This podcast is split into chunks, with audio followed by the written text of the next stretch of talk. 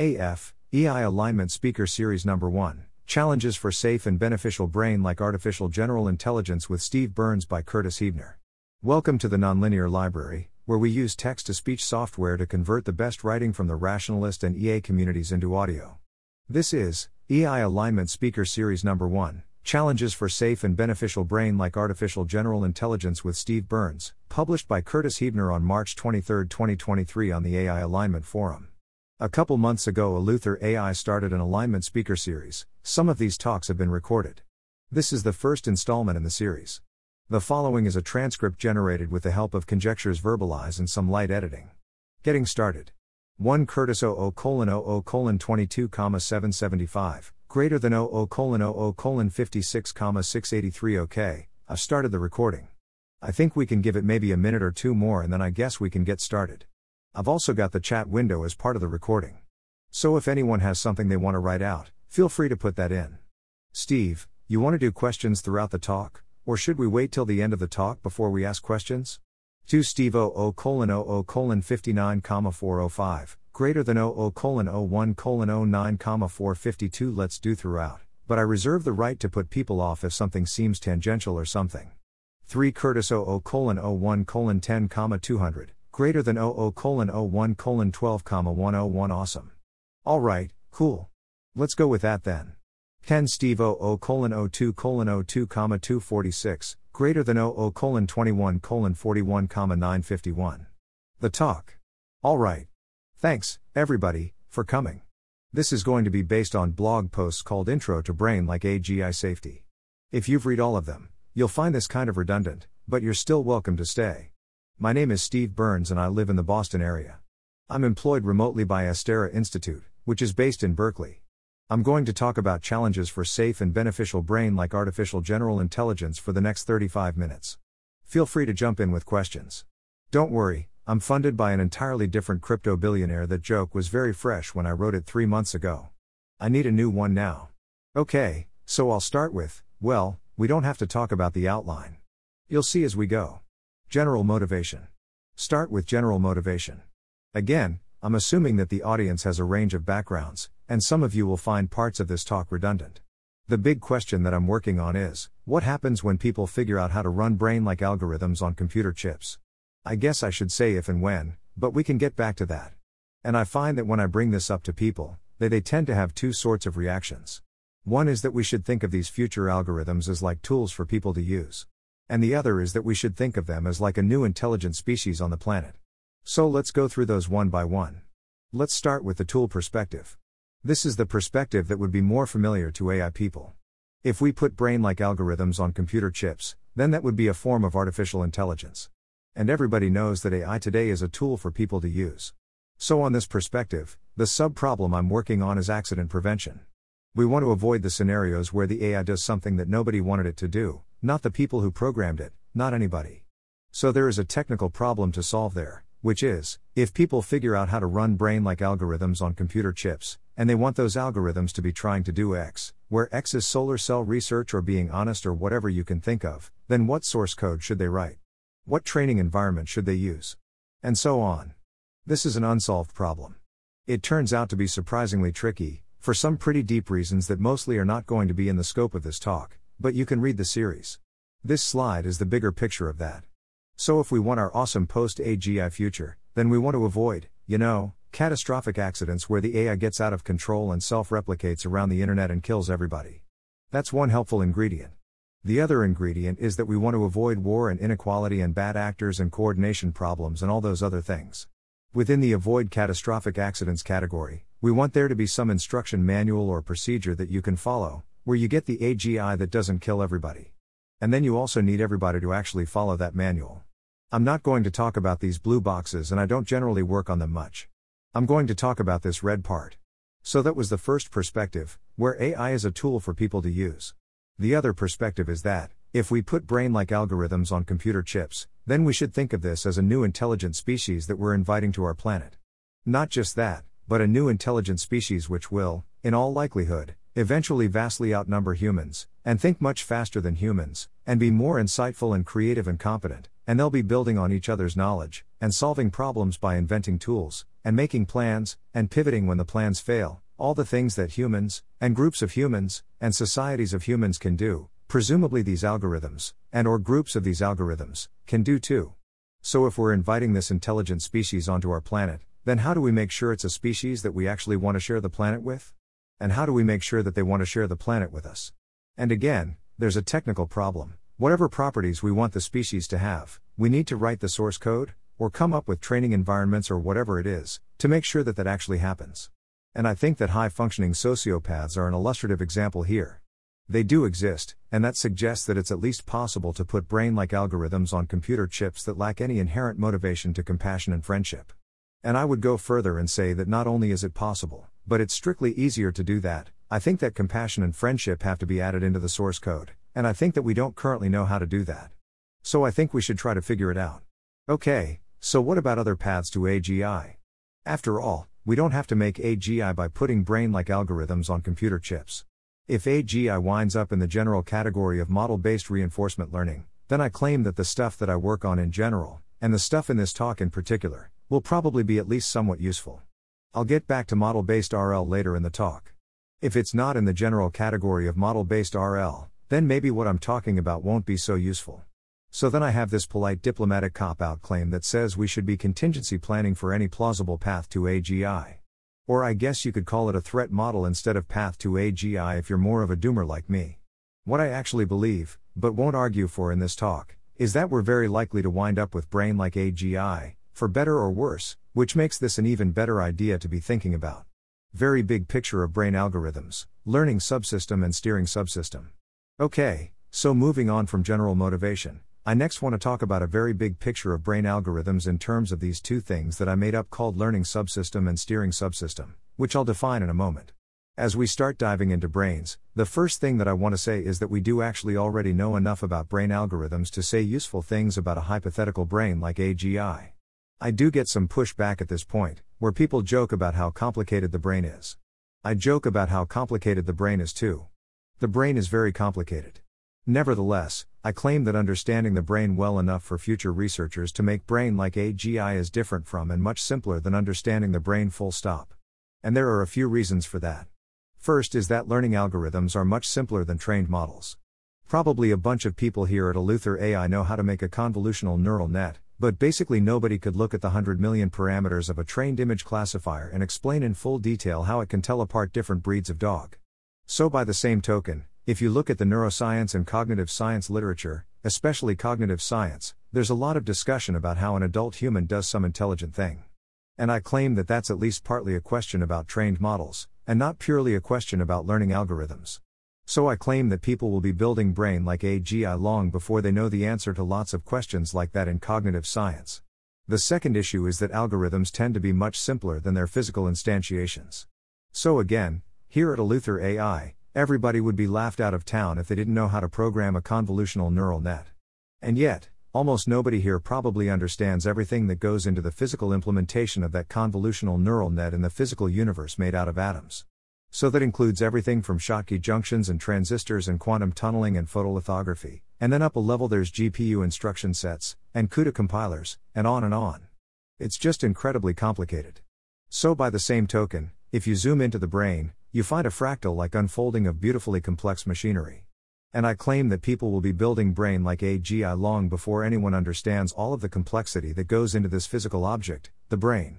And then last but not least, and somewhat relatedly, not everything in the brain is required for brain like AGI.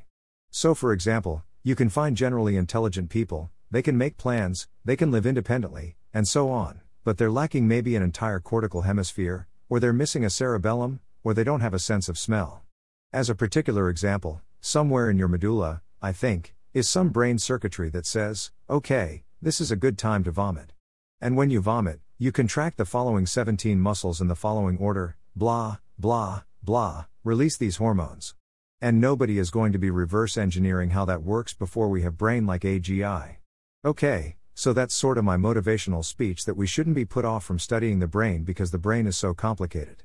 So now that we're going to dive into the brain a little bit, a key term or concept that I find very useful, and it's really central to how I think about the brain, is learning from scratch. I'll give two examples of learning from scratch and then I'll say what they have in common.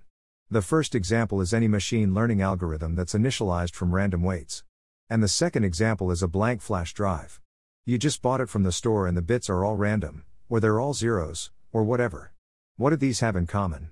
They initially can only emit signals that are random garbage, but over time they can emit more and more useful signals, thanks to some learning algorithm or other algorithm that updates an internal memory store within this module. So for the blank flash drive, you can't get any information off of a blank flash drive until you've already written information onto it. And in the case of a machine learning algorithm, your randomly initialized ConvNet is going to output total garbage when you first turn it on. But then gradient descent makes it more and more useful.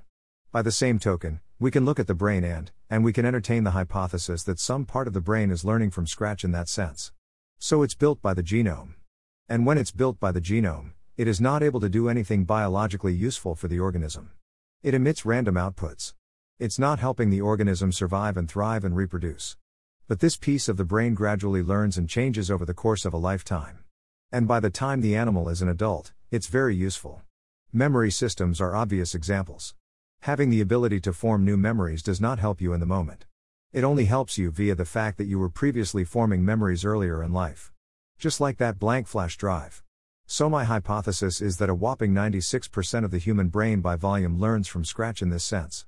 That includes the whole cortical mantle, the neocortex, the hippocampus, the amygdala. I'm lumping in the thalamus here. It's fine if you don't know what these terms mean. The whole striatum and the cerebellum, too, plus other bits and pieces. The major exceptions, I think, are the hypothalamus and brainstem. I think that those absolutely do not learn from scratch. I think that they're doing very useful things for an animal right from birth, just based on the way that they're built. So, should we believe my hypothesis that all these different parts of the brain are learning from scratch? My take is that there's lots of strong evidence. I have a blog post with all the details. I find that a few neuroscientists agree with me and a few disagree. It seems that a great many have never considered the hypothesis in the first place. For example, there's a semi-famous review article about the role of learning algorithms in the brain. It says, some people think that the brain has learning algorithms. But newborns are able to do all these neat things. Therefore, maybe we should think of it as pre-trained learning algorithms or something.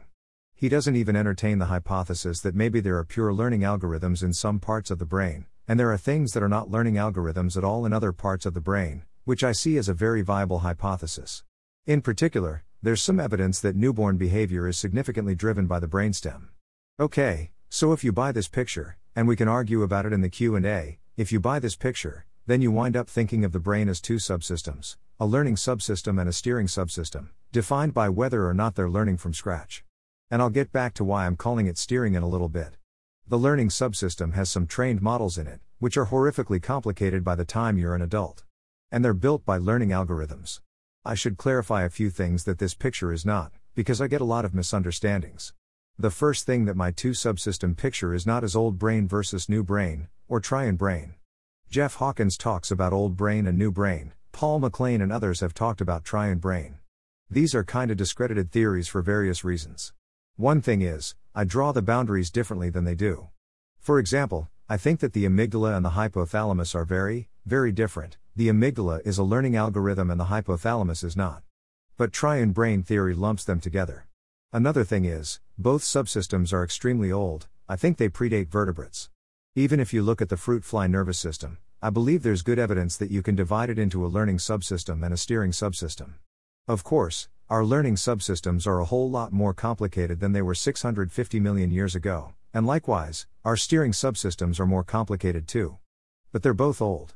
The second thing that my two subsystem picture is not as blank slate or nurture rather than nature. For one thing, I have this whole part of the brain that is just chock full of species-specific instincts. And another thing is that, obviously for you EleutherAI people, learning algorithms can and do have internal structure, architecture, hyperparameters, and so on. It's not just like I'm going to make a learning algorithm by opening a blank Python interpreter and pressing go.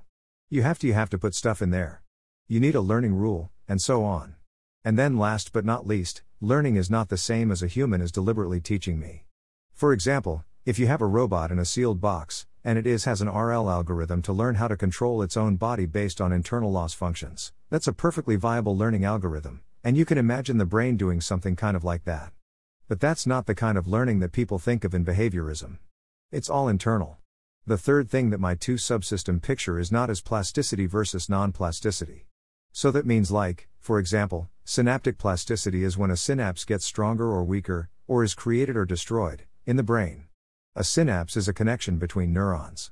So you definitely need plasticity to form a learning algorithm in the brain. The adjustable parameters need to be adjusted. But you also might need plasticity in things that are not learning algorithms. For example, imagine you have a counter that is sporadically updated, and it's counting how many times the rat has won a fight in its life. There is something like that, I think, in the brainstem of the rat. The genome would implement that by a plasticity mechanism. But nobody would call that a learning algorithm. It's not the thing that you do in a machine learning course. It's the thing that you do in other kinds of algorithms courses. It's just a counter. And then the last thing that my two subsystem picture is not as some brilliant idea that I made up that's totally different from machine learning. For example, you can go to pretty much any GitHub repository for an archived machine learning paper, and divide it into learning subsystem and steering subsystem, if you really wanted to. For example, in AlphaZero, there's presumably some C code that checks whether it's checkmate or not, and in this kind of breakdown, we would say that this C code is part of the steering subsystem. 11 host 00:21:42,131, greater than 00:22:13,334 before we keep going, though. It looks like we've got some questions in the chat, or at least Nick has one. He's asking, give a little bit more detail about specifically what you mean when you say brain-like. And I think he actually posted this when you were talking about the two subsystems from a couple of slides ago. And he was wondering if that's explicitly making reference to those two subsystems. 12 Steve 00:22:15,276, greater than 00:22:46,882 Yeah, I figured that I was kind of addressing that in this slide I'm on. I don't think that two subsystems is a brilliant new idea. I think it's a useful frame of reference that neuroscientists should use more. I think it's really obvious when you're writing the source code yourself that some things are learning algorithms, and other parts of the code are not. But I don't think that that sort of intuition has trickled into neuroscience much. So that's why I spend a lot of time bringing it to people's attention. 13 EI member 100 hours 22 minutes 46 seconds, 902. Greater than 00:23:08,036 I raised the question partially because I didn't think that you were saying that there were two explicit subsystems that could be implicitly combined somewhere. I'm just trying to figure out whether or not, you know, some implicit existence of those systems implies that it's brain-like or not. I'm thinking about the definition of brain-like more than trying to put you in a box in that respect.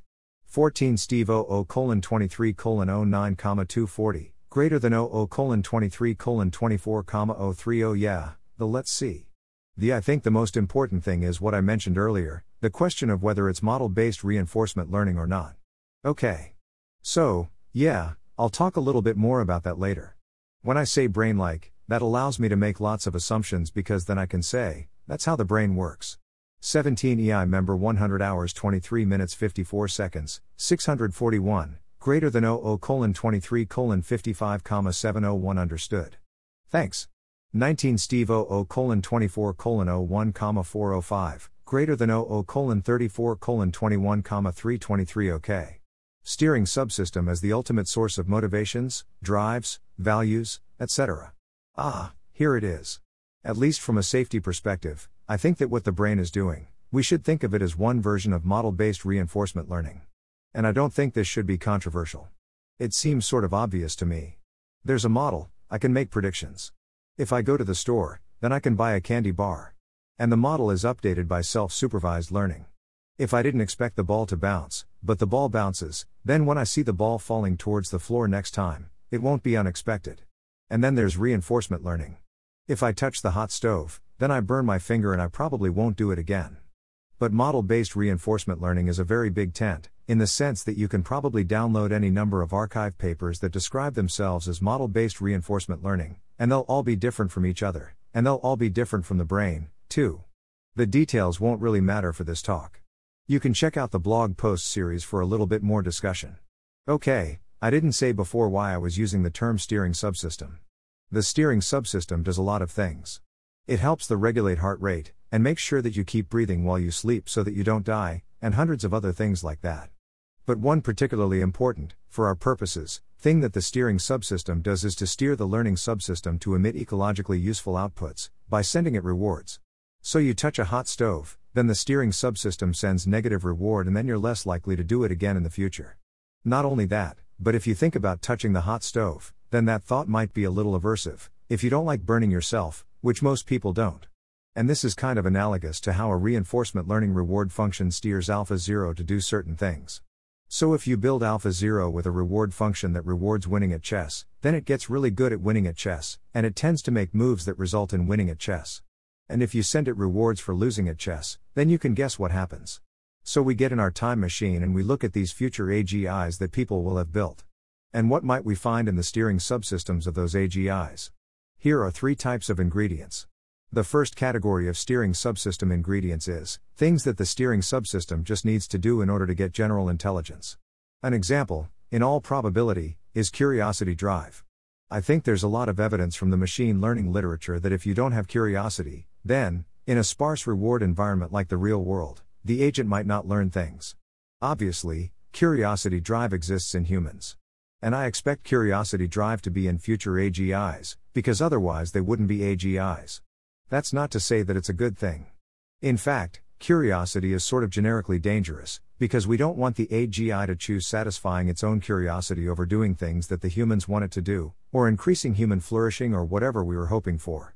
The second category of steering subsystem ingredients is everything else in the human steering subsystem. And the prime example here, that I'll get back to in a little bit, is social instincts, which I claim are also related to moral instincts, the drive to be nice to your friends, and probably also mean to your enemies. Social instincts tend to be present in competent humans, with some exceptions like high-functioning sociopaths. Well, I think high-functioning sociopaths do have some social instincts, but I think they have very different social instincts from other people. We do not expect social instincts by default to show up in future AGIs, unless we, first of all, figure out exactly how they work, and second of all, convince whoever is coding those AGIs to actually put them in. And then the third category of steering subsystem ingredients is every other possibility, most of which are wildly different from biology. So, you know, a drive to have somebody press the reward button, a drive to invent a better solar cell, a drive to have stock prices go up, you name it. Whoever is writing the code can just put literally anything into the reward function that they want to put in, assuming that they have some way to turn that thing into Python code. So things in this category are obviously not present in humans. But by default, I would assume that AI developers are going to mess around with lots of different possibilities like that, because that's what people do in reinforcement learning today. So how do these things work? And in particular, how does the steering subsystem know when to provide reward? This is the million-dollar question that I wish everybody would work on more. And the reason that it's not obvious is that the hypothalamus and the brainstem are basically kind of stupid. They don't understand the world. They don't know what's going on. They don't know about college debt, or human flourishing, or space travel. Arguably, they don't know anything at all. The world model, our understanding of the world, is part of the learning subsystem, not here in the hypothalamus and brainstem. So how are we going to entrust the hypothalamus and brainstem to provide ground truth about whether the human is thinking good thoughts and doing good things? So one part of the answer, not the whole answer, but one part of it, is that the steering subsystem, as it turns out, has its own often neglected sensory processing systems. So I actually drew that into this diagram from earlier in the talk, but you might have missed it. I put it with a star here. So when you get inputs from the outside world, they tend to go both to the learning subsystem and to the steering subsystem. So visual information goes to the visual cortex, but it also goes to the superior colliculus in the brainstem. Taste goes to the gustatory cortex and the insular cortex, but it also goes to the medulla and the brainstem. I think there's a direct path for smell information into the hypothalamus, and so on. So if there are innate rewards, this is one way to implement them. You could have these brainstem or hypothalamus modules that are looking at the sensory inputs and doing some kind of processing on them. And they're not very sophisticated, but they are able to apparently do things like detect whether you're looking at a face or not, at least well enough to make these systems work. I think that the superior colliculus can detect faces, and snakes, and probably it's related to fear of heights and things like that. So that's one part of the answer, but it's not the whole answer, because, for example, I don't think your brain can calculate whether or not to feel envious from just running simple heuristics on sensory inputs.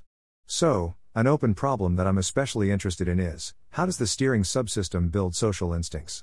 I think empathetic stimulation is involved. Mostly, I don't have a great answer here. I have some sort of vague speculations in post 13 of the series, Symbol Grounding and Human Social Instincts. So just a few more words on this project. Why do I think this is so important? And I have two answers. The modest answer is, for better understanding. I would love to get to a place where we have a science that can reach conclusions of the form, you take an AGI with innate drive X and you give a training environment Y and you wind up with an adult AGI that wants Z. So that's where we want to get. And if we understood human social instincts better, then we would have nice examples that could ground that future science, particularly in the very important domains of how we think of ourselves and others and morality and things like that. A more bold answer is it would be nice to have specific ideas that we could steal. And there's the sorta unsophisticated version of that where we just slavishly copy human social instincts into an AGI. And I don't endorse that. I think for one thing, AGIs are going to have a different training environment. They're probably not going to grow up with human bodies and a human culture. And also, human social instincts leave a lot to be desired, for various reasons. Like nobody wants to build AGIs that have teenage angst, or at least nobody should want that. A much better approach is to understand how human social instincts work and then maybe adapt some of them to work for AGIs, presumably in conjunction with other non-biological ingredients like interpretability and so on. So that brings me to my conclusion. I think that this is a very big deal when people put these algorithms on computer chips. I mean, probably most of you are already sold on this, but it's a very big deal, probably the best or worst thing that will ever happen to humanity, certainly the weirdest. And there's technical work that we can do today to help. And thank you for listening. I guess I'll just jump right into questions. I notice there's a few in the chat. Q&A. 20host 00:34:22,084, greater than 00:34:22,544 looks like it. 21 Steve 00:34:24,245, greater than 00:38:42,470. What kinds of images would cause a human's learned dog detector circuitry to maximally activate?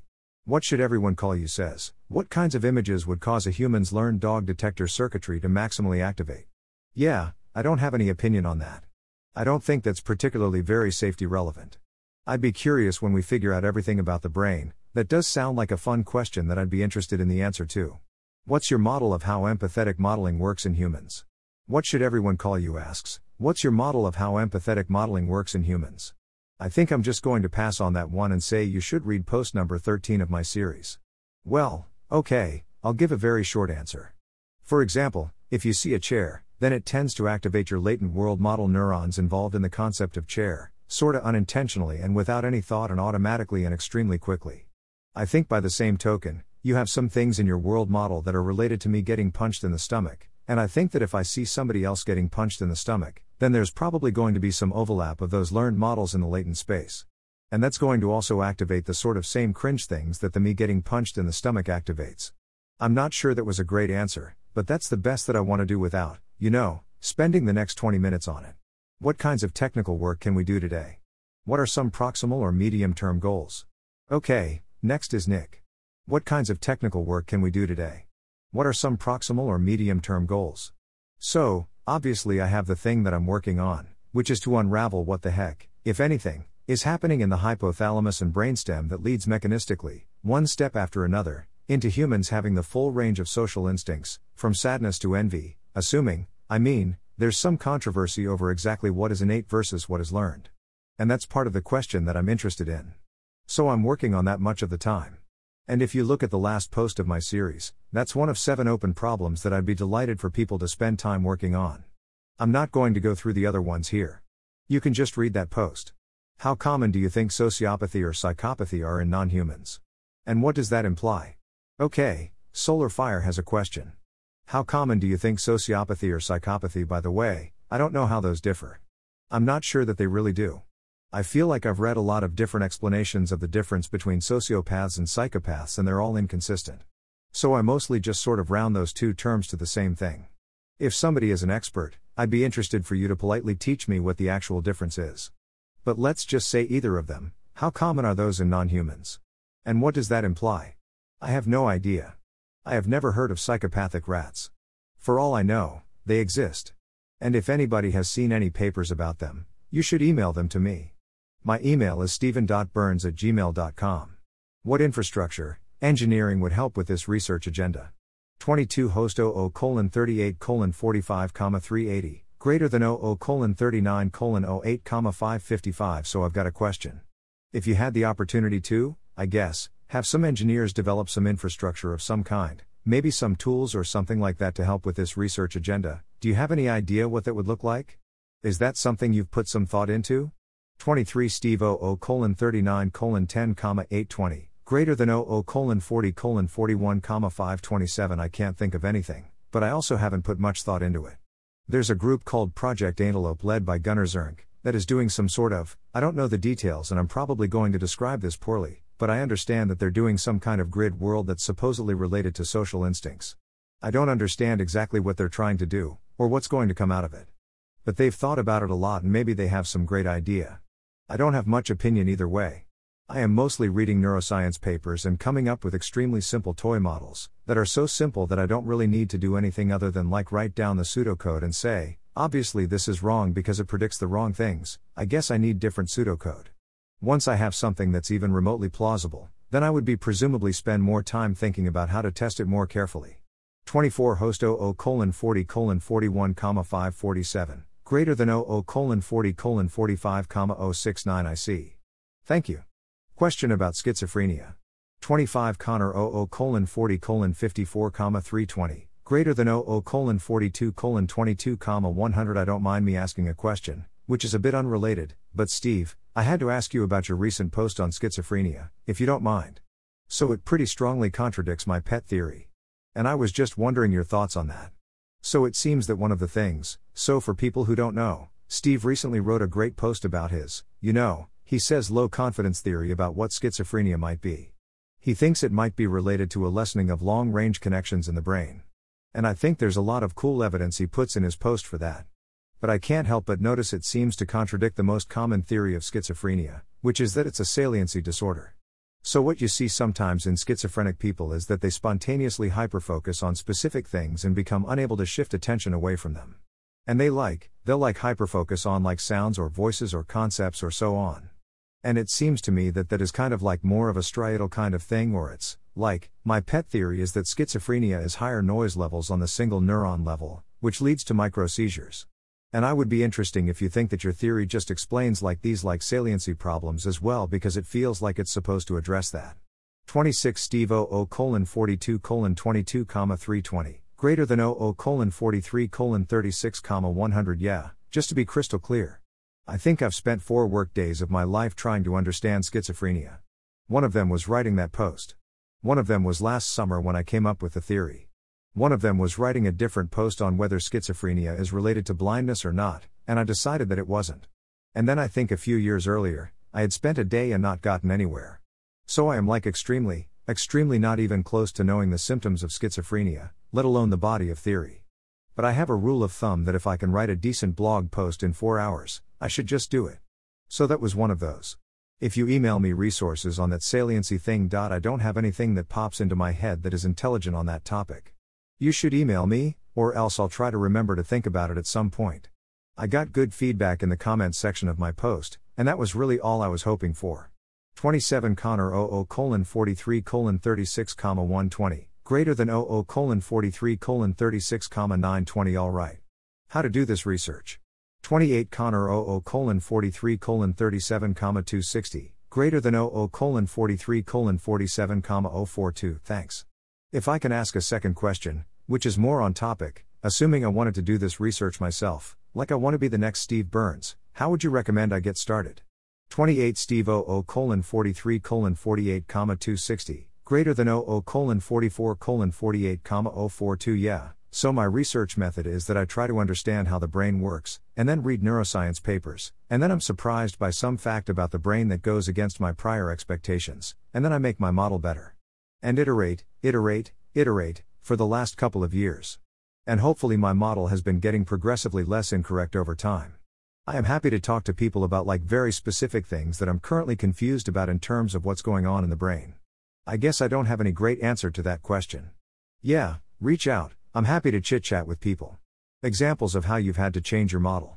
29 EI member 100 hours 44 minutes 50 seconds, 323. Greater than 00:45:01,931 Could you give us any examples of like how you've had to change a model or anything like that? Or, you know, just even some iterations would be kind of cool to get some concrete grasp on like what kind of thoughts you're having? 30 Steve 00:45:03,160, greater than 00:45:38,325. Yeah, so I think it was like 2 weeks ago, maybe a month ago, I went back through the Intro to Brain Like AGI Safety blog posts and made some changes. I deleted one whole section that seemed importantly wrong. Let's see. They're all on, I have a changelog written down somewhere. You can message me and I can walk you through it if you're interested. 31 EI member 100 hours 45 minutes 38 seconds, 785, greater than 00:45:39,286. That sounds great. Schizophrenia visual perception quiz answer. 32 EI member 200 hours 45 minutes 41 seconds, 907, greater than 00:45:43,008. Here's a silly question. 33 EI member 200 hours 45 minutes 44 seconds, 169, greater than 00:45:51,514. On the schizophrenia one, which of the percentages is the actual correct one for the circle thing? 34 Steve 00:45:53,080, greater than 00:46:00,885. I tried screenshotting it and clipping it in PowerPoint and I think it's 40%. 35 EI member 200 hours 46 minutes 0 seconds, 905, greater than 00:46:01,325. I was right. 36 Steve 00:46:04,347, greater than 00:46:04,687. Who? 37 EI member 100 hours 46 minutes 5 seconds, 708, greater than 00:46:06,148. Yeah, nice. 38 Steve 00:46:07,869, greater than 00:46:14,501. Maybe you have schizophrenia. I guess I shouldn't cheer about that. Eliezer Yudkowsky plus Scott Alexander post. 39 Curtis 00:46:23,927, greater than 00:46:57,493. I guess there's another a little bit of a tangent question. There was recently a post on Less Wrong where Eliezer was talking with Scott. And I believe you had some disagreements with him about, I guess the model that he had in terms of like hard-coded. I can't actually remember the exact details. Do you want to give us some comments on that? 40 Steve 00:46:59,760, greater than 00:51:29,151. Yeah. I put several comments on the post and then elaborated on one aspect of that with a post called Heritability, Behaviorism, and Within Lifetime Reinforcement Learning a few days ago. Let's see. So, there's sorta a school of thought associated with, Steven Pinker advocates for it a lot, and it dates back to Cosmides and Tooby. It's called evolved modularity. It's popular in evolutionary psychology and cognitive science to say that there are a lot of things that. Okay, I'm not going to describe this well because I don't really understand the perspective. But let's see. So, we humans have an intuitive sense of physics, for example, and people's intuitions tend to point the same direction, even when that direction is not like veritically describing reality. For example, most people will make the same mistakes in intro physics courses, because the same things are unintuitive to everybody. So when I look at data like that, I would say, well, everybody has similar learning algorithms, and everybody has similar training data, namely, picking up objects as kids and so on. And therefore everybody winds up with similar learned models at the end. And that's my explanation for intuitive physics being similar across cultures and so on. The Pinker, Cosmides, Tooby type explanation for the same thing would be to say that intuitive physics is somehow in the genome. The genome builds this module into the brain that does intuitive physics. And that's especially relevant when we get to things like human social instincts, things like envy and status drive and so on. I think that it's possible to explain those things in model-based reinforcement learning terms. That's this whole research project about social instincts that I was talking about. But I don't actually know the explanation right now, to my own satisfaction. I have enough vague ideas that I feel like an explanation probably exists. But there's a really big symbol grounding problem that I talk about in post 13. And, I could imagine a world where the correct answer is just, it doesn't work. There is no way to solve this symbol grounding problem. You just started out going the wrong direction. Instead, in reality, it's more like the Pinker, Cosmides, Tooby type explanation. There's a thing in the brain that's like, this is a person who I like who has high status. And it's not just a generic kind of learning algorithm. There's some genetically hard-coded algorithm that is very specific to the human social world, and there are blank slots in the algorithm, and the different people slot into that algorithm, and then the algorithm does some analysis and figures out who has high status or not. And then this can all be hard-coded in a very specific and straightforward way. And I think my impression is that Eliezer Yudkowsky and Nate Soares subscribe to something like that. They think that the brain has, you know, people analysis code that's a lot more specific than I think it is. And yeah, until I have a complete explanation of human social instincts in the framework that I think is right, then I can hardly blame people for thinking that the right explanation is something different. I don't know if that helps. You can ask follow-up questions. 41 Curtis 00:51:36,865, greater than 00:51:48,813 I see, I don't have a super clear, you know, super detailed model, but I think that more or less kind of answers. At least it gives me a clearer picture of what's going on. 42 Steve 00:51:50,634, greater than 00:51:53,076 okay, maybe I'll do the one in the chat next. 43 Curtis 00:51:53,396, greater than 00:51:53,556 sure. Alignment agendas that can't work in your cruxes for why not. 44 Steve 00:51:55,001, greater than 00:54:08,823 what should everyone call you asks, can you give one example of an alignment agenda you think can't work, and your cruxes for why not? I think most of my disagreements with people pursuing different agendas arise at the threat model step and not at the solution step. I think that we should be worried about and thinking about an AGI that is some kind of model-based reinforcement learning, and that is quote-unquote trying to do things in a relatively straightforward and human-like sense. And that sort of trains in a way that's somewhat analogous to how a human learns during their lifetime. So there are a lot of research agendas that don't address that. Like risks from learned optimization, and Vanessa Kazoy's research agenda, and debate, and eliciting latent knowledge, and all these things about conditioning language models. All of those are not really addressing that threat model. Again, my polite diplomatic thing to say is that we should be addressing lots of different threat models, and kumbaya, live and let live. That's probably the short version of my answer. Note, shortly after this talk, Steve also wrote a post why I'm not working on debate, RRM, ELK, natural abstractions. Wrap up. 45 Curtis 00:54:16,749, greater than 00:55:07,145 all right. Does anyone else have any other questions? All right. Otherwise, thank you very much for your time and for putting this together. Yeah. I should probably work on my host speech leading in. 46 Steve 00:55:08,346, greater than 00:55:19,276 I also want to reiterate that I'm happy to talk more to anybody. You can DM me here. You can also email me at steven.burns@gmail.com. 47 Connor 00:55:20,346, greater than 00:55:43,276 Thanks so much, Steve. As someone who has emailed and DM'd Steve before I can recommend it. Steve is doing really great work. If you read any of his stuff, if you have a bunch of time, his Intro to Brain Like AGI Safety is like one of my favorite thing written on less wrong this year, so highly recommend that it's really interesting work and I think underappreciated, so thanks so much Steve. 47 Steve 00:55:44,020, greater than 00:55:44,600, thank you. 48 EI member 100 hours 55 minutes 45 seconds, 280, greater than 00:55:46,321, thanks to you, really appreciate it. 49 Curtis 00:55:48,422, greater than 00:56:09,396 all right.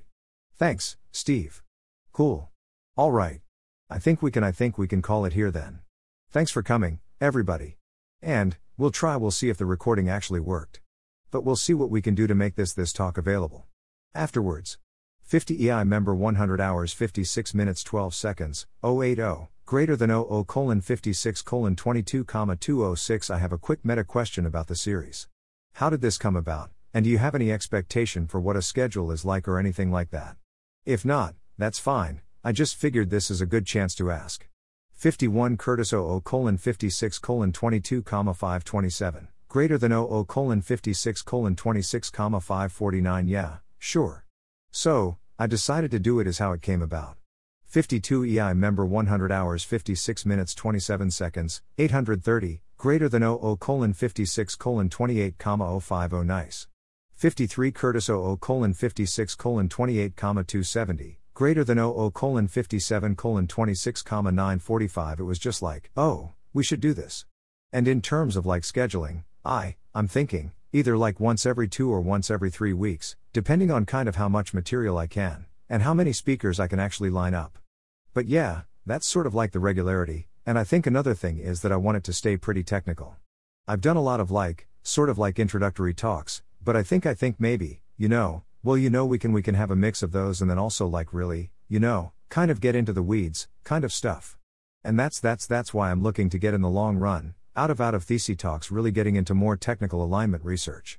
54 EI member 100 hours 57 minutes 30 seconds, 047, greater than 00:57:30,847 Alright, cool. Thanks. 55 Curtis 00:57:35,000, greater than 00:57:36,765 Alright, I will kill the recording now. Thanks for listening. To help us out with the Nonlinear Library or to learn more, please visit nonlinear.org.